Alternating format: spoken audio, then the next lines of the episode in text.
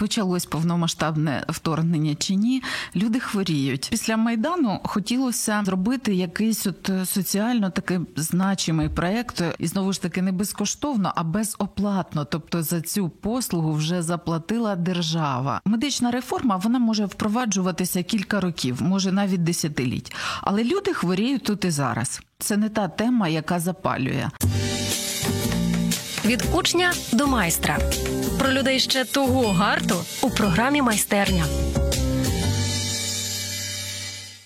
Вітаємо всіх у майстерні. Я думаю, ні для кого не новина, що для людей старшого або зрілішого покоління їм трохи складніше з усякими там цифровими технологіями.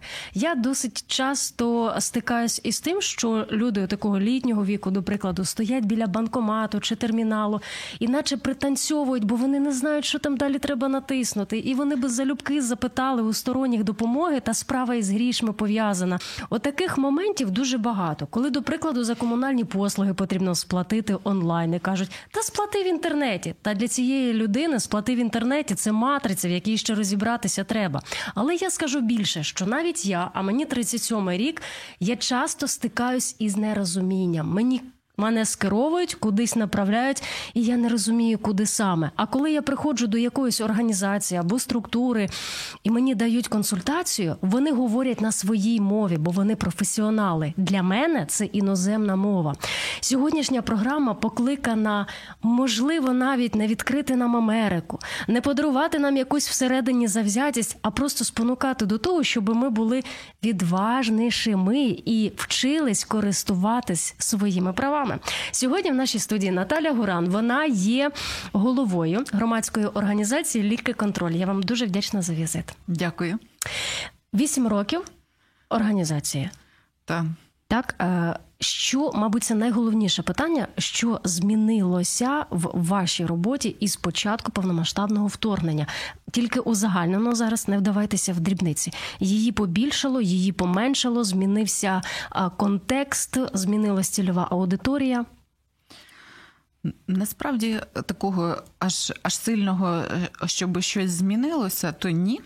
Тому що у нас е, ми як працювали от для пацієнтів, е, почалось повномасштабне вторгнення чи ні, люди хворіють, і їх потрібно скеровувати, як їм лікуватися безоплатно. Власне, це мета роботи нашої громадської організації допомагати українцям лікуватися якісно і дійсно безоплатно.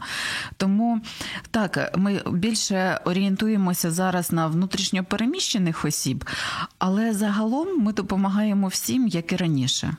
Ми починаємо відкривати суть вашої роботи. Мені дуже подобається ваше гасло, яке я побачила на сайті. Зміни починаються з єднання відповідальних. Це так круто. Я думаю, що це зміни не тільки в плані здоров'я, зміни в медичній реформі, а загалом в усіх контекстах, якщо ми будемо люди, які відповідальні, які беруть відповідальність за щось, якщо ми будемо об'єднуватися, це буде приносити користь. Однозначно. Як і де ви себе бачите, знову таки узагальнено, не вдаючись зараз у подробиці, між людьми, яким ви надаєте допомогою допомогу, і власне вашою командою Ліки контроль? От ви загалом хто для суспільства? Е, ну, я би так не виокремлювала, що там є люди, а тут є ми, тому що е, в так само, як я є головою громадської організації і там лідером організації, так само я є пацієнткою, е, такою ж, як і ті люди, для яких ми працюємо. Е, тому. Якби я ніколи так себе не виокремлюю, і так само всі, хто з нами працюють там в проєктах, у нас невелика організація, але ну, в залежності від того, які ми проекти робимо, у нас є великі бувають проєктні команди. І е, зазвичай це люди мотивовані, і е, е, ми збираємося під якусь мету. От якщо ми робимо якийсь проєкт, ми там думаємо, угу, там в мене там з'являється, наприклад, якась ідея. Далі ми там під цю ідею шукаємо якісь ресурси, тому що ну, будь-яка ідея потребує якихось ресурсів людських, фінансових. І ну от уже досвід говорить про те, що які б люди там були однозначно фахові, але треба, щоб ці люди вони також зрозуміли цю ідею і щоб вона стала їхньою. І тоді в нас е, виходить цікавий проєкт. Так, я починаю розуміти логіку, механізм цієї машини, яку можна назвати ГО ліки-контроль.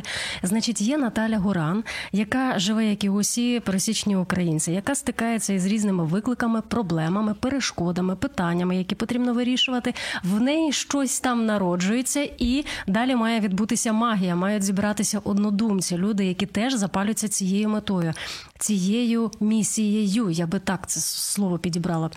Що з усього цього е, найскладніше, от дійсно знайти однодумців, людей, які загоряться, і цей вогонь пронесуть увесь шлях, чи домовитися із державними установами, з якимись там лікарнями, вирішити якісь юридичні питання, що важче. Е, не знаю, по різному складаються проекти. Буває, що проєкт, здається, ми якось наприклад, робили е, такий фотопроєкт стань зіркою свого життя, лікуйся безоплатно. Е, ми знімали жінок, які вилікувалися від раку молочної залози, і знімали їх у стилі обкладинок ВОК. Тобто, ну це такі дуже гарні вийшли фотографії, і у цього проекту був просто мінімальний бюджет. Він не покривав фактично нічого. Е, але мені так е, якось хотілося зробити цей красивий проект. Що я почала шукати людей, які також от загоряться цим проектом і які зрозуміють його суть, для чого він робиться. Е, і я там звернулася, наприклад, до фотографів, ну найперше, та, тому що це фотопроект. І от я їм пояснила цю ідею. І кажу, «Е, але якби грошей взагалі немає. Ну тобто, от е, от немає грошей. Е, і що ви думаєте? І вони такі кажуть: ні, якщо це от настільки буде креативно, і ми можемо зробити от те, що нам хочеться, щоб воно було красиво. Так кажу, от ви вільні в, в, в своїй творчості, і ось ми його робимо. І ви знаєте, якось так склалося. У нас проект цей був. Дуже швидкий по часу, е, там 4 місяці е, тривав весь проект. І це він включав і набір е, героїнь, і ми знайшли також бренд одягу, який там погодився дати весь цей гарний одяг, і навіть втопити одну сукню їхню. Ми знайшли там дуже цікаві майданчики, де це все познімати. І оце все люди, які відгукнулися просто на ідею. І ось і цей проект відбувся, і я надзвичайно щаслива, що що от вдалося його реалізувати. Тому от сказати, що що тут було складного, він просто от весь проект на одному диханні пройшов, незважаючи на те, що напевно це був найскладніший проект по комунікації, тому що в ньому було задіяно така велика кількість людей, що іноді в мене вже просто е, я там до вечора е, в мене сідав голос, тому що. Я постійно говорила телефоном, я десь їздила, я з кимось зустрічалася. Ну тобто, от, от такий динамічний був дуже проект. Але ось якось дав Бог, воно раз і склалося. І в результаті, коли ми побачили ці фото, були просто враження. Я насолоджуюсь цими моментами, коли після звершеної роботи ти аналізуєш все, що зараз сталося, скільки людей було задіяно, і розумієш, ну я я не знаю, як це словами описати. Може там благословення з неба. От коли все складалося, звичайно, є якісь там моменти, які треба було гостро вирішувати, але все рівно, бо є ж і провальні проекти. Були у вашій практиці провальні проекти? Ну таке, щоб зовсім провальні, то ні. Але коли от не ладиться, Е, так бувають проекти, які от ідуть дуже важко. Там, наприклад, в проєкті міняються люди. Е, Наприклад, у нас був проєкт, який ем, був е, ну там. Ми робили сервіс для онкопацієнтів. Тема раку вона в суспільстві дуже табуйована і складна.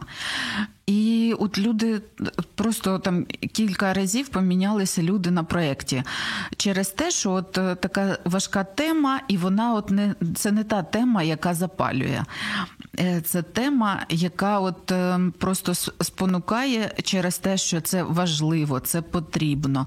Е, напевно, це треба зробити. Але через оце треба, воно насправді воно не дуже запалює.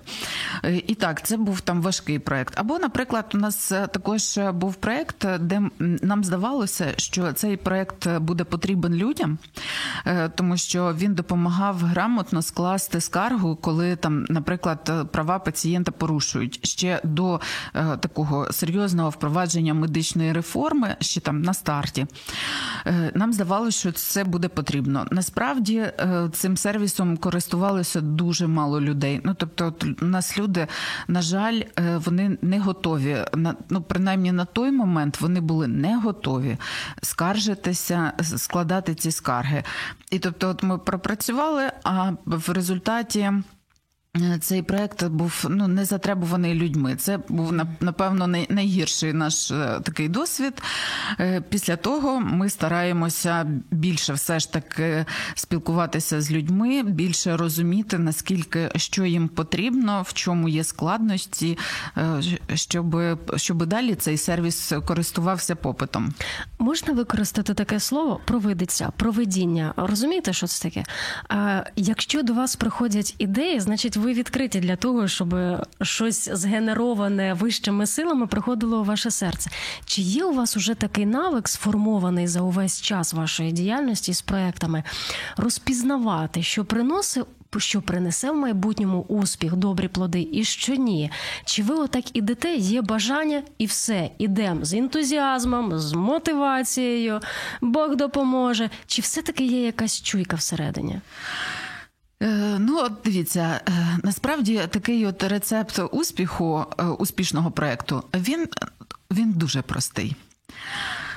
Якщо ви цей проєкт просто сіли і придумали в голові, от ви сиділи і думали, ну чим би таким зайнятися? Ну от який би його проект зробити? А зроблю проект про це. От е, цей проект не буде успішним, скоріше за все. А от якщо е, ви стикаєтесь з якоюсь ситуацією, ви її проживаєте, воно вам болить. От воно реально болить. І хочеться, оце, оце болить, його хочеться поправити. Е, тоді, от, от цей момент народжується оця така ідея, і от з цього е, з такої ідеї зазвичай бувають нормальні проекти. І знову ж таки, але е, уже після того якось вона ця ідея якось сформувалася, та треба вже виключити ідейника і йти просто як танк. Оце те, що ви описали, я прекрасно розумію, що ви маєте на увазі. Це з одного боку дуже болить, тому що людина, щоб побудувати щось цінне, що приноситиме користь людям, має пройти свою м'ясорубку. І я у цій програмі, запрошуючи людей і слухаючи їхні історії, у мене вже вибудовується. Я людина, яка все розкладає по поличкам. Люди однієї категорії, другої категорії, третьої. І я вже зрозуміла, що в моїй програмі є люди, яких перше міг Бог поцілувати. І вони от ну, ну от просто іде і все. Людина на своєму місці, і видно, що вона там, де потрібно. В неї весь набір, який потрібен для звершення цієї діяльності, він є. Другий другий вид людей це ті, які пройшли свою м'ясорубку. Через скорботу, через горе, через біль вони на цьому досвіді будують дерево, яке дає плоди для інших людей. І третя категорія людей це я не буду вживати слово, яке в мене в голові, але вони бо треба робити. Треба. Галочка зробив, галочка зробив. Треба, ну бо треба, і все. І найболючіше за тих людей, які на досвіді, на на гіркому часом, дуже болючому досвіді е, будують нове для людей. Е, я колись побачила, як виготовляється оливкова олія, що там під пресом ці оливки вони знаходяться під пресом. У мене в голові така картинка, що. Дуже багато людей, е, які допомагають суспільству, от в своїй щирості і відкритості. Вони під пресом побували, і побувавши під пресом, вони можуть дати людям ось це ціни як як олія. І в мене нещодавно на ефірі була ваша колежанка, людина, з якою ви перетинаєтесь. В неї така сама історія. І я знову підкреслю, що це з одного боку ну класно, що ви все це робите, але з іншого, ну слава Богу, що ви пройшли свої м'ясорубки. Це я до того, що вас спонукало, от Ні, на що вас спонукало? А чому ви це робите? Бо дуже багато людей переживають трагічні періоди у своєму житті, але не кожен повернеться туди, в ту пустелю, в ту яму, в те, що він пережив, щоб з нього взяти досвід і його реалізувати в майбутнє. Напевно, це от е, таке загострене відчуття справедливості. Яке от воно в людині, воно напевно або є, або нема. І ти його, або ти його скеровуєш в те, що ти там, наприклад, підеш і посваришся там з якимись чиновниками, наприклад, щось такого. Або е, ти це трансформуєш в якесь таке конструктивне русло. І ми ж не боремося, от як організація, от ми проти всього поганого і за все хороше. Ні, ти фокусуєшся на якійсь темі, і ти в цій темі гребеш. Е, І от. Е, так, ти там розумієш, знову ж таки, ти бачиш оцю там несправедливість, або там ти бачиш е, оці, оце таке маніпулювання людьми. Ти просто вже бачиш, як це можна покращити, з якого боку підійти, як тій людині допомогти. Знову ж таки. Е, ну, проекти не народжуються у вакуумі. Всі проекти, які е, я придумала, вони всі народжені з досвіду. Тобто, або це мій досвід, або це досвід моїх родичів, або це досвід просто людей, яких я зустріла в черзі там біля аптеки, зустріла в черзі там в лабораторії, в лікарні, ще десь. От е, я просто дивлюся на цих людей. Е, а чому вам не байдуже? Чого ви до цієї людини підійшли, до того дідуся, який стоїть, випитуєте в нього щось? Вас так виховали? У вас це просто всередині. Чому вам не байдуже? Е, Насправді буває також все по-різному. От е, от як народився проект для онкопацієнтів. Та е, мій тато лікувався, і е, я просто його чекала в, в фоє. Е, просто сиділа і чекала. Е, мені хотілося піти на вулицю, але на дворі пішов дощ. і Я от е, сиділа і чекала. І там сиділа поряд жінка, яка от просто от біля мене сиділа, і от вона розплакалася. Я щось я щось сказала про цей дощ, а вона взяла і розплакалася. І Я така кажу: ну, ми ж не контролюємо, що ми прямо от говоримо дослівно, якщо ми так, от е, просто в житті, в такій е, звичайній ситуації, я кажу: підождіть, що я такого сказала? Що вас це так розплакало? Що, що, що сталося? І тут вона каже. От розумієте, ми от е, переселенці, от у чоловіка рак, а з нас от вимагають ці гроші. І я її там дослухала. Кажу так, підождіть, давайте от зробимо таким чином. Ви зараз йдете туди, в цей же кабінет, звідки ви повернулися, і говорите, що ви чули, що от одна жінка в черзі казала, що це безплатно. От ви просто отак от і говорите. Вона та ні, та нічого не вийде. І оце ж все в сльозах. А а жінка ну, такого старшого віку. Я кажу, так, от не переживайте, ну що ви втрачаєте? Ну от нічого ж не втрачаєте. Чи чи вам десь шукати цих 8 тисяч гривень? Для неї це абсолютно космічна сума. Чи ось ви зараз йдете і говорите про свої права? Та зрозуміло, що ви там не будете там якось качати права. Ви просто скажіть, що от ви десь чули. І ось вона пішла. Я сижу, бо йде дощ, я не йду. І вона виходить і знову в сльози. Я кажу, та що ж таке?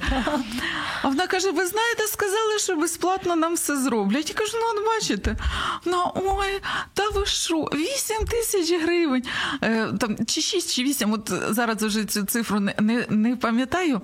Е, іноді це трапляються такі ситуації, коли ти думаєш. Ну, так от так сталося. Та? От я сиділа саме в цей час у цьому фоє, пішов дощ, я не змогла вийти на вулицю, бо я без парасолі. І ось ця жінка, і ось я їй допомогла, ось прямо тут. Е, це просто таке, не знаю, навіть таке свідчення, що думаю, ага, Боже, дякую. Я зрозуміла, я йду правильним шляхом. Перше, я нарешті почула, бо ми можемо слухати, а можемо почути загострене почуття справедливості. Це перше.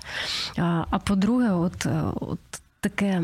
Е, не милосердне, мабуть, так, ставлення до людей. Я так розумію, що це не одна єдина історія, із якої ви почали. Чи це от якраз найперший ваш поштовх, найперша ситуація, яка виштовхнула вас, і захотілося не тільки допомогти одній жінці, а більшому числу людей? Ні, насправді це один з якраз з останніх проєктів, а е, саме поштовхом взагалі до проєкту Лікаконтроль, тому що спочатку це був проєкт Лікаконтроль. Далі вже потім ми зареєструвалися як організація. Це було після Майдану. Хотілося е, дуже хотілося зробити якийсь от соціально такий значимий проєкт. Щось от хотілося зробити не тільки для себе, а ще й для когось іншого. Просто це було в повітрі, напевно. От е, ми були натхнені цим майданом, напевно, якось так. Е, і тут я проходила сама курс лікування, доволі тривалий. Е, я купила ліки і ліки дороговартісні. Я прийшла додому, поклала цю упаковку поряд з тою упаковкою, яка закінчувалась. Я побачила між ними різницю. Ну, тобто, та і та синя, і та синя, але це не той синій. І думаю, ну нічого собі. А, І тут я почала шукати в інтернеті, а як визначити, а може, це взагалі справжні ліки, не справжні ліки. Тобто, от з цього народився проект Лікеконтроль. Е, ми вирішили зробити е, мобільний додаток, який би допомагав людям е, визначити, чи ліки справжні. І е, так, там немає там, наприклад, 100% гарантії, але е, визначити грубу підробку препарату ми можемо. Е, тобто, от ми вчимо людей як візуально, там покроково за інструкцією Всесвітньої організації охорони здоров'я за їхніми рекомендаціями, як перевіряти ліки для того, щоб не натрапити на фальсифікат. Оце власне такий був власний досвід. От що робити? Бо на той момент я просто відклала ці обидві упаковки, сходила до лікаря, мені призначили інший препарат, але ж е, якби ця проблема вона в мені засіла, і там ми зробили такий проект. І далі це вже переросло в організацію і в таку системну діяльність. За освітою ви юрист, лікар, вчитель, економіст. Економіст, О, не поцілила. Окей. Ем, На сьогоднішній день громадська організація Ліки Контроль вона займається якими програмами? Е, взагалі. Е, ми займаємося е, допомогою пацієнту. Ми дивимося, зараз впроваджується медична реформа. І для себе ми визначили такі пріоритети. Що так, медична реформа вона може впроваджуватися кілька років, може навіть десятиліть, але люди хворіють тут і зараз. І людина, яка захворіла, їй не цікаво, що щось десь впроваджується і колись буде. Е, бо вона зараз хворіє. Тому ми вирішили вибирати такі найболючіші теми, е, в яких уже є якесь рішення позитивне для пацієнта, чим вона зможе користуватися от прямо зараз. І от на цьому ми будуємо такі інформаційні продукти. Тобто, от там, наприклад, в мобільному додатку лікоконтроль ми виділяємо, позначаємо ті препарати, які людина може отримати безоплатно. За програмою, наприклад, доступні ліки або за програмою Національний перелік лікарських засобів. Е, тоді ми почали ще там е, більше двох років тому ми почали створювати чат-боти, такі покрокові, для пацієнтів з різними хворобами. Там перший чат-бот був Лікуйся. Це такий покроковий гід для діагностики і лікування раку молочної залози. От ми вибрали, що так, це найрозповсюдженіша онкологія серед жінок. Кожна восьма жінка е, хворіє на рак молочної залози. І е, цей рак, от у нас взагалі яке уявлення, коли люди чують рак? Рак це все. Все, mm-hmm. це вже от кінець життя. Насправді ні.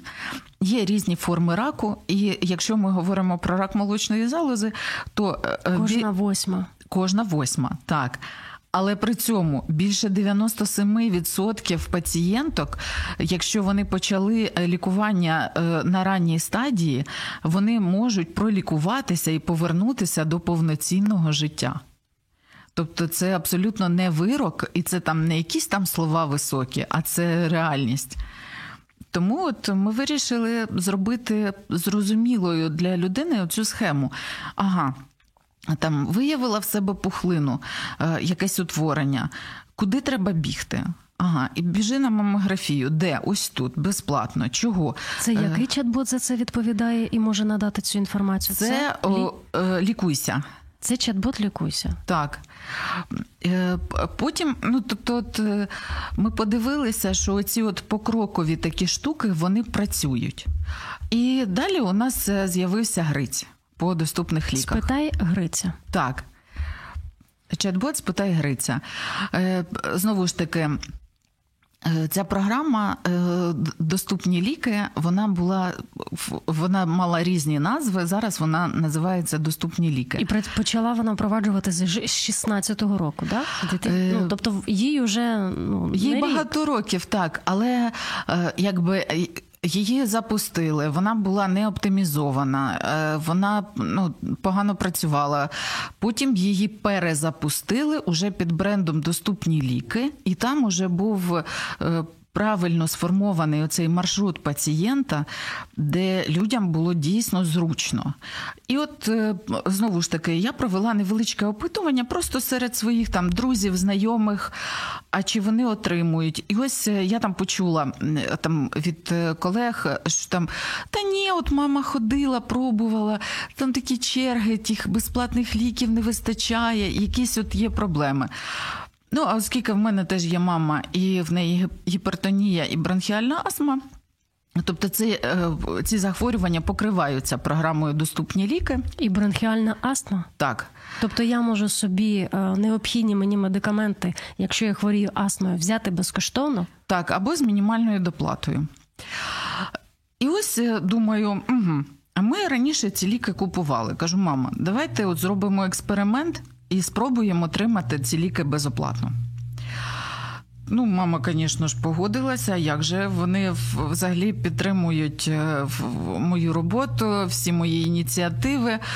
Е, і е, ми з мамою пройшли оцей маршрут пацієнта. Я зрозуміла, що там абсолютно немає нічого складного. Це дійсно доступні ліки.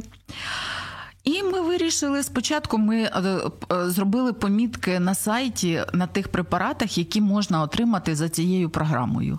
Тобто, щоб людина побачила, ага, там написано доступні ліки. А що це значить? От вона там натискає і може почитати, як їх отримати.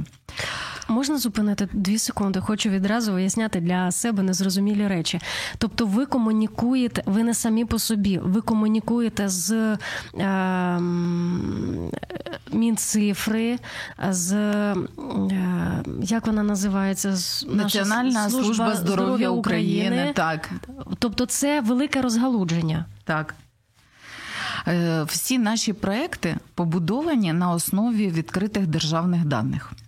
Що це означає? Це означає, що, наприклад, от е, держава говорить. Ми будемо там е, відшкодовувати вартість цих ліків і давати можливість людям їх отримувати безоплатно або там з невеличкою доплатою. І ось там перелік цих ліків. І це така таблиця, знаєте, там 600 е, рядків. Або там там Національна служба здоров'я каже, так, е, і ці ліки ви можете отримати в аптеках. І є таблиця, в якій там, наприклад, 10 тисяч аптек. Для такої звичайної людини, якщо ці таблиці вони є е, абсолютно в від, відкритому доступі, бери, користуйся. Але звичайна людина цим не, не скористається, тому що ну як ти в таблиці з 10 тисяч рядків ти там щось знайдеш. Тому, от на основі оцих величезних таблиць, ми робимо такі простенькі сервіси, щоб звичайна людина, яка ось запускає спитай Гриця. Вона просто ділиться своєю геопозицією, а ми їй показуємо п'ять найближчих аптек, де може вона собі отримати ті доступні ліки. Ну тобто, от ці дані ми перетворюємо на сервіс, щоб людині просто було зручно. Тобто, ви ось всі ці таблиці просто адаптували, можна сказати, як я в мене теж я працюю з таблицями. У мене є фільтрація по моїм параметрам. От ви щось подібне зробили для людей, які в цьому абсолютно нічого не розуміють. Так. Класно, що ви це робите. Класно, що громадська організація цим займається. Але мені здається, що якщо держава видає якісь постанови, якісь програми для населення, то мабуть і вона має займатися цим просвітництвом, да? щоб донести до населення, що народ, є ось така то програма. Тепер ви можете, якщо ви хворієте діабетом, у вас є можливість купувати е, ці ліки, які вам постійно потрібно потрібно купувати на там безкоштовній основі або з доплатою. Я, наприклад, такого ні по телебаченню, ні в рекламах, які кругом висять. Я такого не бачу. Але цим займається ГО ліки контроль, до прикладу. Е, Насправді держава також комунікує. На своєму рівні вони також там, наприклад, ведуть сторінки в соцмережах і доволі популярні. Вони там е, виходять в новинах, це все розказують. Але от знову ж таки для звичайної людини набагато простіше, коли це є сервіс. Тому що коли виходить, е, ми дивимося новини да, по телебаченню або в інтернеті, виходить міністр, весь такий гарний, в гарному костюмі, щось таке розумне для говорить. людини не, не зрозуміло взагалі. Е, так. Е, І це все не запам'ятовується, тому що ми щодня стикаємося з якимись там десятками таких дуже гучних новин і там сотнями таких менш гучних новин. І ми це пропускаємо, бо завтра знову новий день приносить нові новини. А тут е, чому е, наші сервіси вони, вони прості, Е, вони знову ж таки не придумані з космосу, вони придумані з, зі звичайного життя, звичайних реальних людей. І ними можна просто користуватися. Тобто для цього ну, от, не треба от, завантажувати оці таблиці, щось таке дивитися. То ви завантажуєте у кожного в телефоні є або Viber, або Telegram. Ви знаходите е, там цей чат-бот. Покроково там мінімум текстів, е, е, при цьому є вся вичерпна інформація. Ви, ви знаходите свої ліки. Ага, вони входять в цю програму. Добре, як там мені їх отримати? Ось так. Ви там знову ж таки телефонуєте або в Viber пишете там своєму лікарю. Він там присилає вам направлення або там цей електронний рецепт у вигляді смски. І все, ви там знайшли аптеку і пішли. Знову ж таки, якщо це е, там люди старшого віку, і для яких оці всі технології такі непрості. От, наприклад, мама моя не користується інтернетом. Е, От, але їй на телефон приходить смс-ка. Е, Знову ж таки, якщо там ваша там бабуся, наприклад, мама хворіє, ви знаєте, ви знову ж таки в, в їхній час е, не було такого. У нас є культура е, підтримки здоров'я. Так? Е, Ми розуміємо, там ми чуємо, що, наприклад, найвища смертність це серцево-судинні захворювання.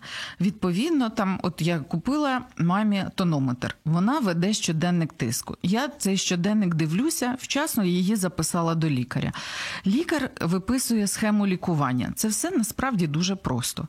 І далі, ось я замовила е, цей черговий рецепт. Він приходить мамі на телефон в вигляді смс. Я собі цю смс-ку е, пересилаю, прийшла в аптеку, отримала ліки. Тобто, це все е, дуже просто. Насправді, от е, якщо цей чат-бот саме про доступні ліки, спитай Гриця, до речі. Зараз там покри- покривається дуже багато захворювань. Це цукровий і нецукровий діабет, це е, е, розлади поведінки і психіки, е, це хвороба Паркінсона, це імуносупресивні препарати після трансплантації, ну, от, серцево-судинні, профілактика інфарктів та інсультів. І ця програма вона постійно розширюється. Тобто, от. Ми її взагалі задумували для людей, які проживають в сільській місцевості. Тому що, от е, можна, звісно, так дуже розумно, гарними там фразами розповідати про критерії е, доступності е, медичних послуг, які там розробила Всесвітня організація охорони здоров'я. І це все буде так дуже розумно, але дуже складно. Але я для себе виявила дуже простий критерій доступності медичної послуги. Якщо вона доступна селянину, вона доступна скрізь. Якщо людина з села для неї складно отримати цю послугу, значить щось в тому маршруті пацієнта неправильно. І ми подивилися, що так, в сільській місцевості аптек, в яких е, продаються доступні ліки, їх не так багато. Або немає зовсім, і треба до лікарні їхати 2-3 години. Так. Е, але тут е, вже мова йде про те, що ви їдете в лікарню один раз, вам роблять е, ваш план лікування, а далі ваш сімейний лікар, ви йому просто пишете в вайбері або дзвоните, і він вам присилає черговий рецепт. Тобто кожного разу їхати не треба. Крім того, рецепт можна взяти на 90 днів. О, навіть так. Так, я беру рецепт один раз на три місяці. Це не складно. Е, отримала ліки, я собі поставила в календарі позначку, коли мені треба попросити наступний рецепт. Все. Ну, тобто, от, нічого такого складного. І ось ми так подумали, що ага, за три місяці людина, яка проживає в селі, вона все одно виїде або в районний центр, або там ще кудись за покупками, або знову ж таки до неї приїдуть якісь родичі, або це можуть і сусіди зробити. Е, тому, от якщо там е, часто люди думають якось е, спілкувалася з молоді, вони говорять там: а от е, ну які типу добрі справи ми там можемо зробити? Насправді ви можете зробити шикарну добру справу. Просто потурбуйтеся про своїх старших родичів і дізнайтеся, чи їхні препарати входять в цю програму. Отримуйте для них ці доступні ліки. Вам це нічого не буде коштувати. Це займе у вас там якусь годину часу один раз на три місяці. А ви е, зробите для людини, для своєї бабусі, там для дідуся, профілактику інфарктів та інсультів, клас вони будуть довго жити і радувати вас.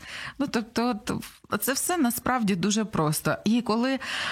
Е, знову ж таки, коли ти не просто там подивився щось в новинах, а потім дивишся, де це все отримати, це все так складно.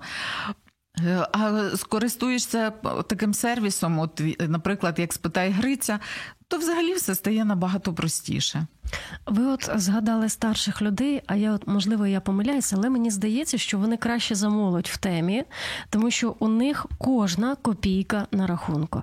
Молода людина, о, це ж треба кудись зайти. Це ж о, це треба тільки в оцю аптеку. Це треба поїхати, а їхати аж 15 хвилин. І він чи вона по шляху додому запиш, забіжить в першу ліпшу аптеку, купе за повну ціну і паритись не буде. Мені здається, що старші такого собі не дозволяють.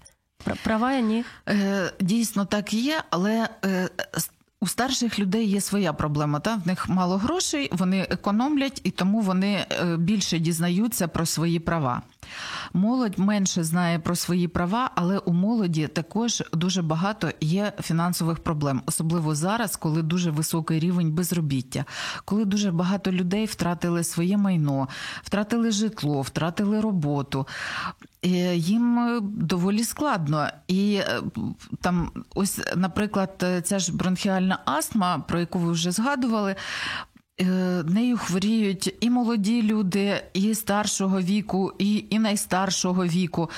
І, наприклад, інгалятори, якими часто користуються пацієнти з бронхіальною астмою, їх можна отримувати безоплатно. І для молоді це взагалі дуже все просто, тому що ми всі е, живемо в, в цих месенджерах, проходить фактично все наше життя. Тому отримувати ці ліки насправді дуже просто, і не треба відривати оцю копійку від е, бюджету, який, наприклад, і так зараз е, менше набагато ніж він, наприклад, був до повномасштабного вторгнення. А от коли ви вісім років тому зачинали всю цю діяльність і зараз, наскільки бачите зміни саме у старшого покоління у тому, щоб ем, не соромитися, все таки, не махати рукою, а та нічого, я не буду ото заходити, перепитувати. От вони там в кабінеті себе спілкуються. Ну, якщо до лікарні там потрапили, ось ця ніяковість, якийсь острах, якесь небажання піти на зустріч якимось новим викликам. Наскільки зараз вони більш бойовіші, скажімо так? Люди старшого віку вони не дуже помінялися, е, вони так само бояться і е, також та ніяково, і е, вони переживають, що там що вони от ем, якось не в загальній течії. От часу mm-hmm. життя. Вони з цього приводу переживають. І тому, власне, от молодь е, було б дуже класно, якби всі підтримували там трошки, так, да? підтримували своїх там рідних, близьких там. Ви думаєте, це допоможе? Мені мама щось розповідає. Ми живемо віддалено і дуже рідко бачимось. Наше спілкування це в телефоні, у вайбері. І коли вона мені розповідає, що з неї там здоїли і там здоїли, я кажу: мамо, це можна було взяти, ну хоч копійку якусь заплатити. Ну, якщо не безкоштовно. Та от таке, знаєте, та кажу, ти сама багата чи що? Е, Тут є такий момент. Е, Так, іноді нам простіше е, заплатити якісь гроші та і забути, ніж оце там говорити про те, що а от я знаю, що це має бути безоплатно, а от е, і знову ж таки не безкоштовно, а безоплатно. Тобто за цю послугу вже заплатила держава, а ми ще раз платимо, а ми ще раз платимо. Е, От е, коли люди зрозуміють, що немає насправді нічого безкоштовного, є безоплатно. Тобто ми сплачуємо податки, держава за ці податки купує в лікарні для нас послугу з лікування нашого, а ми ще доплачуємо. Ну тобто, це все одно, що ви прийшли. Так, ви прийшли, наприклад, в кав'ярню, ви заплатили е, там, не знаю, 50 гривень за свою каву. І потім ви її випили і ще раз заплатили 50 гривень. Ну ви ж так не робите в кав'ярні, правда? Е, То чому ми так робимо в лікарні? Знову ж таки, і тут е, я дуже хочу, щоб в людей потрошку включалася відповідальність. Якщо, наприклад, е, е, людина прийшла, а з неї там просять там благодійний внесок, там 200 гривень, наприклад. І вона думає, «Та, ну 200 гривень заплачу. Я завжди плачу. Та і, і чого його це? Ну це не такі великі гроші. Не буду я там включати свою там принциповість там і таке інше. Але насправді за вами в черзі може стояти людина, для якої 200 гривень це прямо серйозні гроші на сьогодні. І от вона не може їх заплатити. Але ми привчили того лікаря, що, що от кожен так платить. І відповідно, оця людина, в якої нема тих грошей, вона не звернеться до лікаря. Е, Наприклад, зараз ну, через війну зрозуміло, що не проводяться такі дослідження. Як раніше, але е, там останнє з досліджень 2020 року е, було е, говорило нам про те індекс здоров'я, що фактично кожен десятий українець відмовляється від е, медичної послуги через брак коштів. Угу. І от і ось тут е, е, знову ж таки розкажу також е, таку історію свою особисту. От коли ми робимо електронні сервіси, відповідно, якби. Користування цими сервісами воно є анонімними анонімним для людей. Ми не бачимо тих людей, хто користується. Ми так робимо спеціально, щоб людина собі спокійно почувалася. І знову ж таки, коли ти робиш щось електронне, ти можеш допомогти одночасно тисячам людей, не, не, не тільки комусь одному. І от ми там презентували чат-бот Лікуйся. Та це от гід для жінок з раком молочної залози. І після нашої там презентації мене в Фейсбуці знайшла жінка, яка мені написала. Вона написала, що ви знаєте, минулого року мені діагностували рак молочної залози. Вона живе в Полтавській області в невеличкому містечку. І вона каже: я от наслухалася в черзі, скільки це все коштує, і поїхала додому помирати. Цій жінки немає 40 років. І вона поїхала помирати. При тому, що в неї там перша стадія, і е, вилікуватися абсолютно реально. І вона каже: Ви знаєте, я оце подивилася, подивилася цей ваш чат-бот, і дійсно так же ж багато всього є безоплатного, тому я взяла направлення і е, поїду і буду лікуватися. Я така думаю: ну клас. Все, одне життя ми врятували. Я вважаю, що це вже проект успішний на 100%. Е, І от, е, ну тобто, от, коли ми платимо отак, от ці благодійні внески, оці там хабарі. Ми Просто... щось виховуємо в лікарях, в людях загалом. Так, завжди пам'ятайте, що за вами ззаду е, стоять люди, які, наслухавшись у цього всього, просто поїдуть додому помирати, при тому, що в них був прекрасний шанс на життя, на одужання. От, е, ну, Тобто, от, якщо ми перестаємо думати тільки про себе, а починаємо помічати людей, які хоча б перед нами в черзі, позад нас у черзі. Е, то тоді оця, оця нульова толерантність до корупції це не просто слова, це от речі, які виховуються. Я цю фразу їду додому помирати або буду помирати. Чую не вперше. Навіть ось ем, цей бум, який був з Запорізькою АЕС, в мене рідні живуть дуже близько. І я запитую, як, що ви робите? Ви якось готуєтеся? Та ні, будемо тут помирати. Кажу, та вас за шкібарки візьмуть, ви не встигнете з собою взяти ні паспорта, нічого. Ну приготуйтесь. Та ні, ми тут будемо собі спокійно помирати. Тобто у людей вже розумієте, отака ментальність що ми будемо помирати. Люди вже настільки зневірені усім, що готові. От, ну, Вже немає сили боротися ні за що. Скажіть, я вас е, пізніше хотіла запитати про те, що ви вважаєте успіхами вашої роботи. І я так розумію, що у такі моменти, як із цією жіночкою, які через е, ці чати ви врятували життя, ну підштовхнули на те, щоб вона захотіла його врятувати. Я думаю, що це найбільша сила, яка нас підживлює зсередини, щоб рухатися далі. Які ще історії ви ніколи не забудете, які завжди будуть у вас працьовувати в розумі, навіть в голові, коли ви будете виснажені, коли ви будете відчувати, що ви вже вигоріли геть зовсім, коли не матимете сили. Що із історій ви ніколи не забудете? Як плюсових історій, тобто ті, які закінчилися хеппі-ендом, так і тими, від яких хочеться плакати. Е, ну, насправді е, бувають моменти, у всіх вони бувають, е, коли опускаються руки, коли така от наступає якась втома, таке от виснаження. В, в такі моменти я сідаю, відкриваю відгуки користувачів, і я їх просто читаю. От просто читаю, що люди пишуть, тому що та сервіси анонімні, але людина завжди може нам написати якийсь відгук про те, е, як вона користувалася, їй це допомогло чи ні. Наприклад, знову ж таки в соцмережах е, люди пишуть там е, під постами, під сторіс якісь свої враження там. Колись пишуть якусь зраду, колись пишуть е, про якісь перемоги. Але от е, ну, завжди за оцими всіми моментами, за оцими відгуками, за ними ж стоять реальні люди, реальні життя. От, наприклад, е, ми коли запустили. Наш мобільний додаток Ліки-контроль, і нам написав чоловік, який написав, що от дивіться. Е, я е, лікуюся, в мене там онкологія.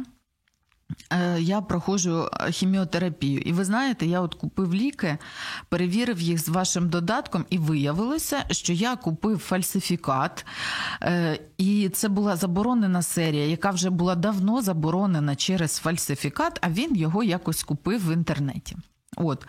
І він каже: і ось мені мали вводити вже цей препарат. І я його перевірив. Та, я втратив гроші.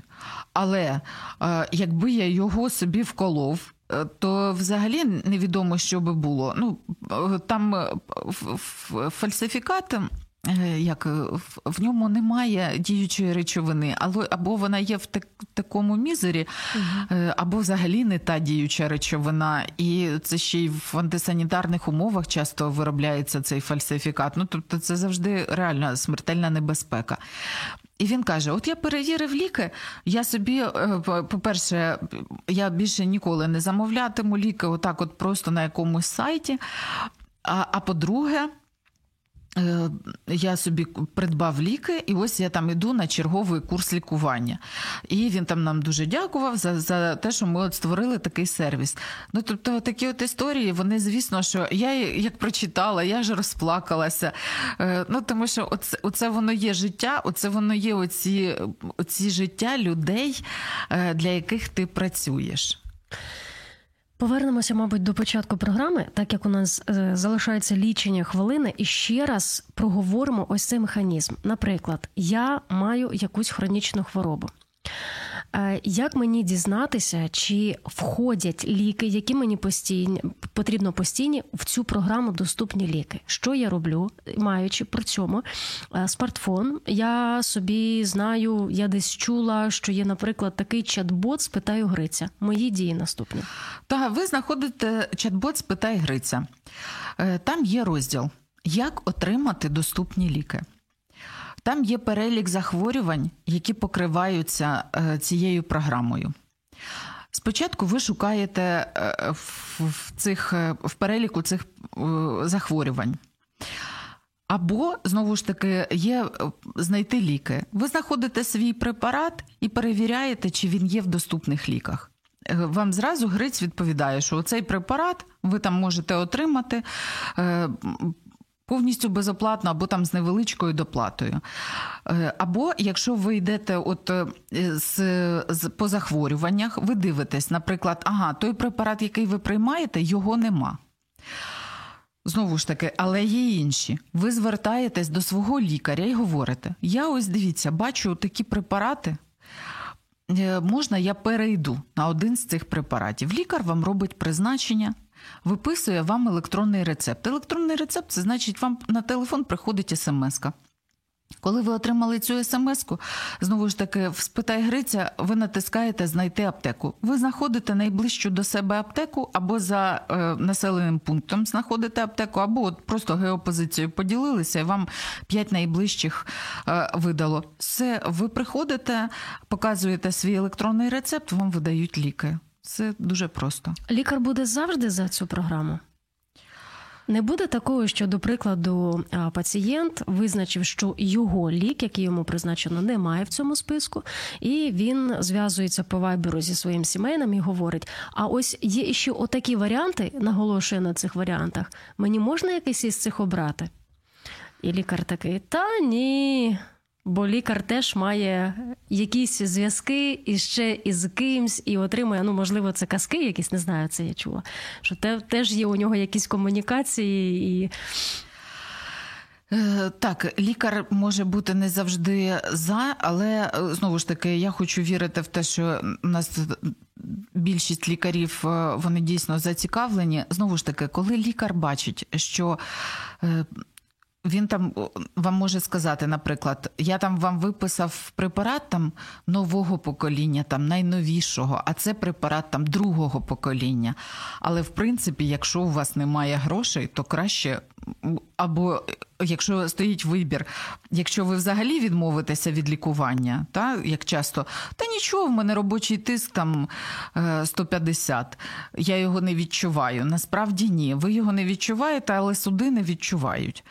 Е, і поступово людина просто йде до перечасної смерті.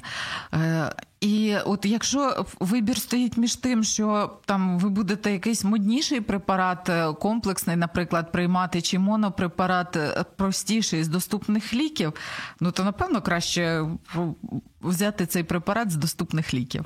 На завершення програми пофантазуємо. Ви людина, яка розвіює міфи, не просто якась казкова людина. А от ви сказали, і цей міф розвіявся. Або ви надолужуєте інформаційний голод, тобто у вас є можливість сказати мені щось, чого я точно не знаю, але ви про це знаєте. І це мені настільки конче потрібно почути, що ви от хочете зі мною поділитись. Про що в контексті всієї нашої розмови, в контексті усіх хвороб з якими звертаються люди, в контексті тих медичних препаратів і засобів, які можна придбати. Або дешевше, або безкоштовно, от що би ви хотіли перерахувати зараз? Е, Найперше, що хочеться сказати, що дуже часто молоді люди їм здається, е, вони от наслухаються оці міфології, що там та нема ніякої безплатної медицини, це все брехня, нема такого, і, і не було ніколи. І от е, е, хочеться сказати, що люди безплатної медицини її немає, є безоплатна, і вона реальна, і вона працює. Ідіть, До сімейного лікаря укладайте з ним декларацію, записуйтесь, беріть направлення до вузьких спеціалістів, проходьте дослідження. Це все безоплатно. І знову ж таки, якщо у вас є якісь хронічні захворювання, і ви постійно купуєте одні й ті самі ліки, і це постійна стаття вашого бюджету. То дізнайтеся, можливо, ви можете їх отримувати знову ж таки безоплатно. Або їх може отримувати, наприклад, ваша мама, бабуся, дідусь, ваша сусідка, яка сидить на лавці і так дивиться на вас з осудом, як ви йдете там в короткій спідниці. А ви просто поцікавтеся, а можливо, вона користується доступними ліками? Ні. А ось ви їй зараз проведете лікбез, і вона буде дивитися і казати: Боже, яка гарна сукня, Боже, яка ж коротесенька, яка ж гарнесенька. Ну тобто. Другий можна... момент і ще будемо. Так, ну тобто можна, от е, от е, ці всі всі ці речі дізнаватися, вони насправді е, ну, вони настільки прості, і, і коли людина озброєна оцими знаннями, коли ти знаєш свої права, ти, ти себе ти почуваєшся впевненіше, ти розумієш знову ж таки. Чого ти чого з тебе з зарплати податки якісь беруть? Та ось сючки, ось ось ці податки. Ось вони потім е, е, ці податки перетворюються там в дороги, в ліки, в щось. Тобто. Ти вже е, не не думаєш про те, що оце там, оце держава, ото суспільство, а отут я. І ти розумієш, що оце ти і є частина суспільства, яка насправді є оцією великою державою. Тобто, ти, ти себе включеним, залученим відчуваєш. Е, ти просто живеш наповну. Це почули.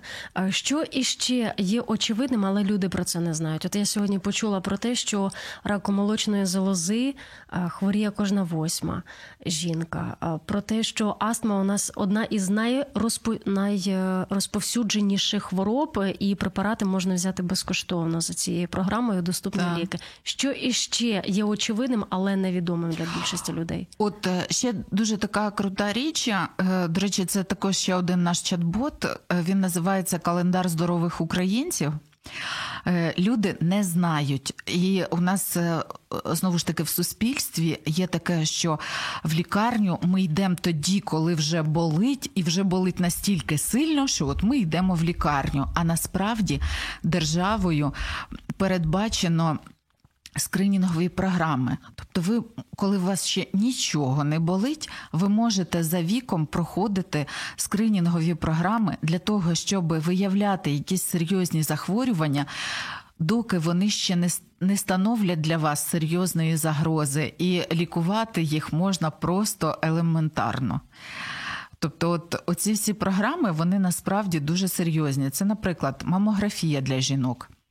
А е, що ж і що? І її можна робити безоплатно. Ви можете е, отримувати направлення у свого сімейного лікаря і ходити її робити безоплатно. Наприклад, ви безоплатно можете сходити до гінеколога і перевірити своє там жіноче здоров'я. Наприклад, чоловіки безоплатно можуть сходити до уролога і перевіритися, тому що дуже багато чоловіків е, страждають на е, рак передміхурової залози. Наприклад, також це безоплатно можна можна зробити собі гастроскопію і колоноскопію. І насправді люди е, часто е, також думають, що це такі неприємні процедури, е, і, і ніхто не хоче їх робити. Але насправді держава оплатила не тільки цю послугу, а ще і медикаментозний сон для того, щоб вам ця процедура не була дискомфортною. І Оце все є безоплатно. Е, ну, тобто, і і цих от послуг, наприклад, бронхоскопія, ну, ці от е, такі процедури серйозні, які за які люди звикли платити гроші, вони є безоплатними. Але тут я маю бути готова до того, що мені потрібно буде, якщо я побачу, де саме ось цю процедуру мені зробити, обстеження пройти, куди до якого мамолога я можу безкоштовно потрапити. Я маю бути готова до того, що це може бути за 3-9 земель від мого місця проживання. І Другим, ну маємо ж і плюси, і мінуси повизначати. І, і ще один момент. Тепер я маю підлаштуватися свій графік, щоб вписатися от в ту одну чаруночку вільного графіка мамолога, правильно? Е, Насправді, Ну не може бути все прям медом намазано. Е, Дивіться, по-перше, дуже багато людей ще не знають е, про те, що ми більше не прикуті до свого місця проживання. Тобто, якщо ви там зареєстровані, наприклад, не знаю, в Запоріжжі, а зараз проживаєте в Києві, то ви можете обслуговуватися в Києві. Ви можете обслуговуватися насправді там, де ви є, і там, де вам зручно. Профілактичні медичні послуги їх дійсно треба планувати. Е, І для цього е, ви також уявіть. Що, от, наприклад, е, людина, яка буде вам робити там, наприклад, гастроскопію, та це серйозний е, фахівець, це серйозне обладнання для того, щоб це обладнання не простоювало, і цей спеціаліст не простоював. Його роботу треба спланувати завчасно. Так, і що вам заважає, якщо ви робите цю послугу профілактично? Що вам заважає там за місяць, за два записатися, е, занести собі в календар і сходити і, і зробити? Нічого насправді. Не побажаємо вам проходити цю процедуру. Хай воно вас мине, і ви не знатимете, що то таке. Але ем, знаєте, якими вашими словами я хочу завершити цей ефір? Безкоштовної медицини не існує, існує безоплатна. Так. Я сьогодні почула ці слова, і здається, я їх не тільки почула, але й прийняла. Невимовно вдячна вам за цей час, який ви інвестували в цю просвітницьку діяльність. І дай Бог вам бути здоровою і з цим вогником продовжувати свій шлях. Спасибі вам. Дякую. Друзі, це була голова громадської організації Ліки Контроль Наталія Гуран. А майстерня говорить вам до наступної зустрічі.